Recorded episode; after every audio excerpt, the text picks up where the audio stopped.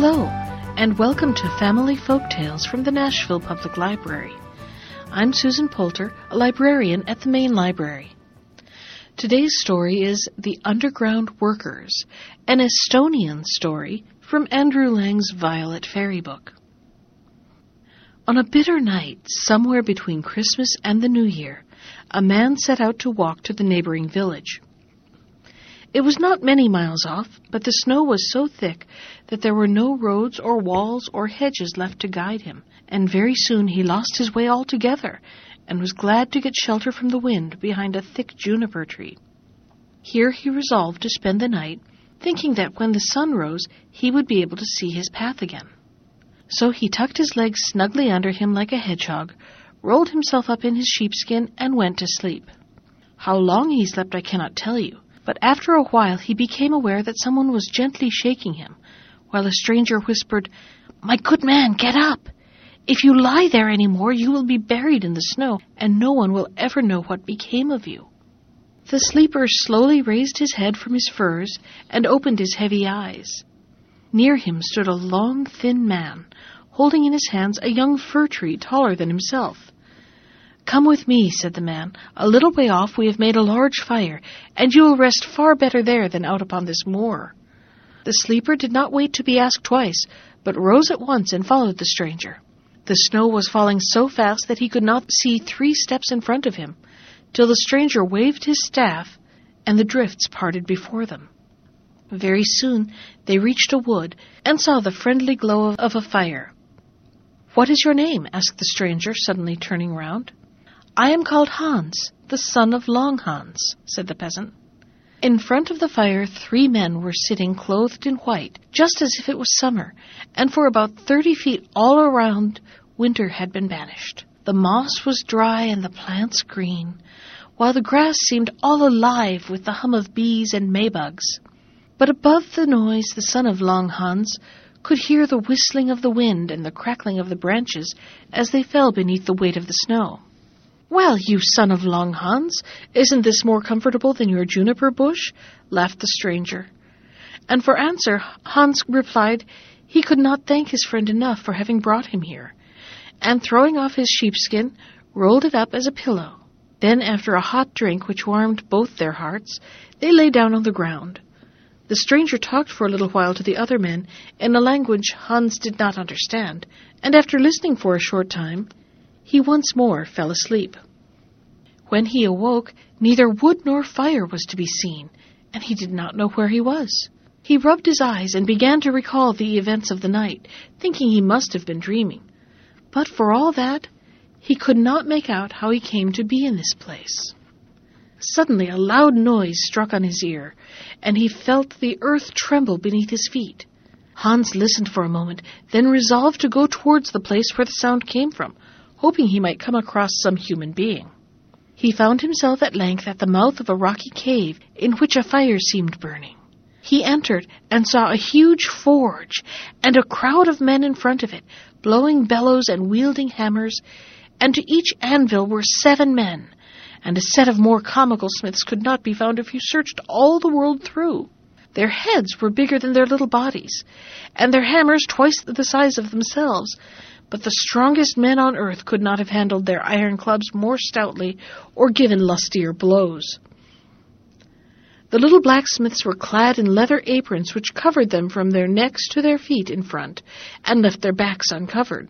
On a high stool against the wall sat the man with the pine wood staff, watching sharply the way the little fellows did their work, and near him stood a large can, from which every now and then the workers would come and take a drink. The master no longer wore the white garments of the day before, but a black jerkin held in place by a leathern girdle with huge clasps. From time to time he would give his workmen a sign with his staff, for it was useless to speak amid such a noise. If any of them had noticed that there was a stranger present, they took no heed of him, but went on with what they were doing. After some hours' hard labor came the time for rest, and they all flung their hammers to the ground and trooped out of the cave. Then the master got down from his seat and said to Hans, I saw you come in, but the work was pressing and I could not stop to speak to you. Today you must be my guest, and I will show you something of the way in which I live. Wait here a moment while I lay aside these dirty clothes. With these words, he unlocked a door in the cave and bade Hans press in before him. Oh, what riches and treasures met Hans's astonished eyes! Gold and silver bars lay piled on the floor and glittered so that you could not look at them. Hans thought he would count them for fun, and had already reached five hundred, the five hundred and seventieth, when his host returned and cried, laughing, Do not try to count them, it would take too long. Choose some of the bars from the heap, as I should like to make you a present of them. Hans did not wait to be asked twice, and stooped to pick up a bar of gold. But even though he put forth all his strength, he could not even move it with both hands, still less lift it off the ground. Why, you have no more power than a flea, laughed the host. You will have to content yourself with feasting your eyes upon them. So he bade Hans follow him through the other rooms, till they entered one bigger than a church, filled, like the rest, with gold and silver. Hans wondered to see these vast riches, which might have bought all the kingdoms of the world, and lay buried, useless, he thought, to anyone. What is the reason, he asked of his guide, that you gather up these treasures here where they can do good to nobody? If they fell into the hands of men, everyone would be rich, and none need work or suffer hunger. And it is exactly for that reason, answered he, that I must keep these riches out of their way. The whole world would sink to idleness if men were not forced to earn their daily bread. It is only through work and care that man can ever hope to be good for anything. Hans stared at these words, and at last he begged that his host would tell him what use it was to anybody that this gold and silver should lie moldering there, and the owner of it be continually trying to increase his treasure which already overflowed his storerooms. I am not really a man, replied his guide, though I have the outward form of one, but one of those beings to whom is given the care of the world. It is my task, and that of my workmen, to prepare under the earth the gold and silver, a small portion of which finds its way every year to the upper world, but only just enough to help them carry on their business. To none comes wealth without trouble, we must first dig out the gold and mix the grains with earth, clay, and sand. Then, after long and hard seeking, it will be found in this state by those who have good luck or much patience.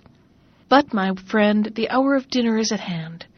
If you wish to remain in this place and feast your eyes on this gold, then stay till I call you.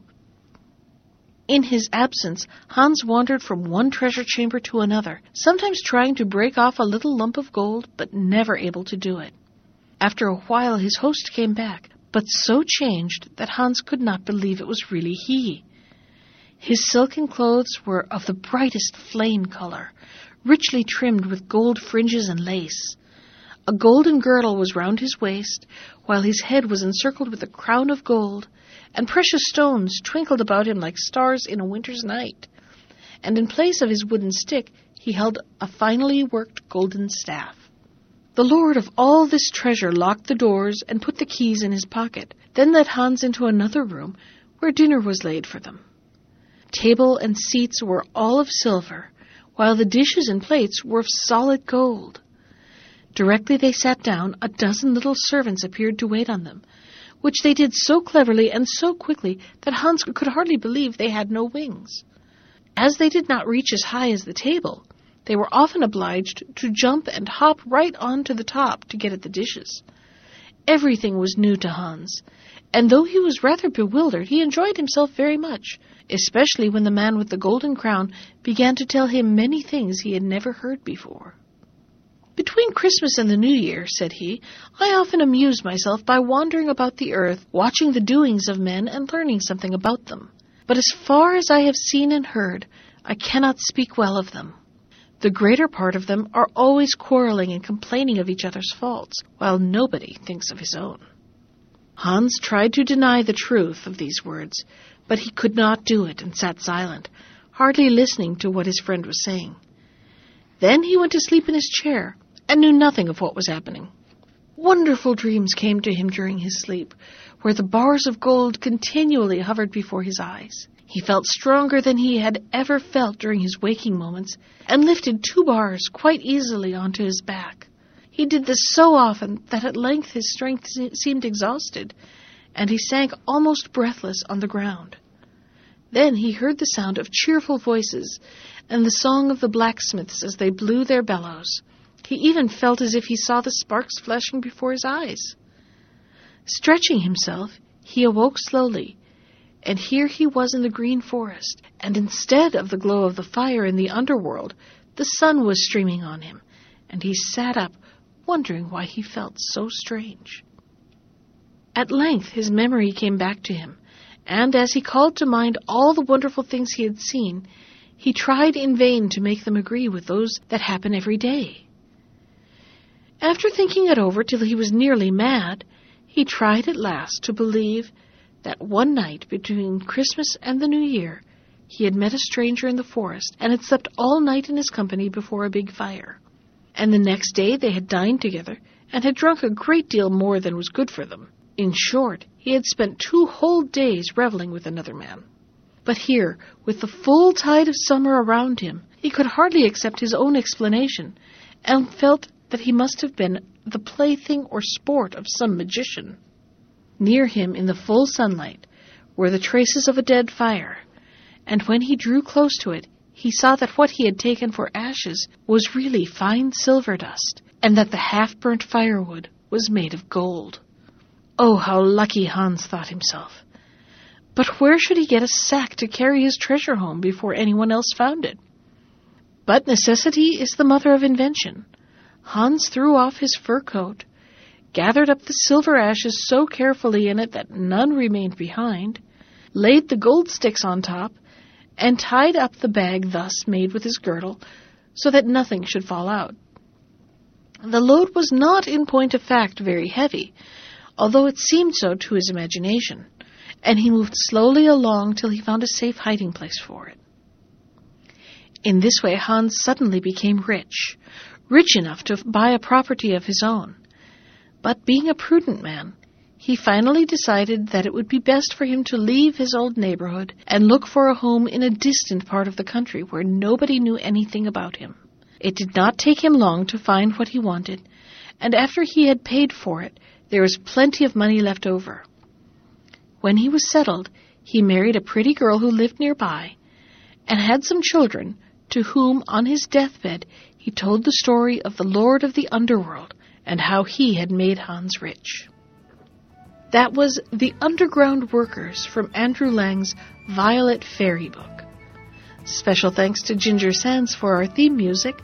You can find more of Ginger's music at iTunes or on her website at www.gingersands.com. And if you'd like to comment on today's story, send me an email. I can be reached at susan.poulter at nashville.gov. Thanks for listening.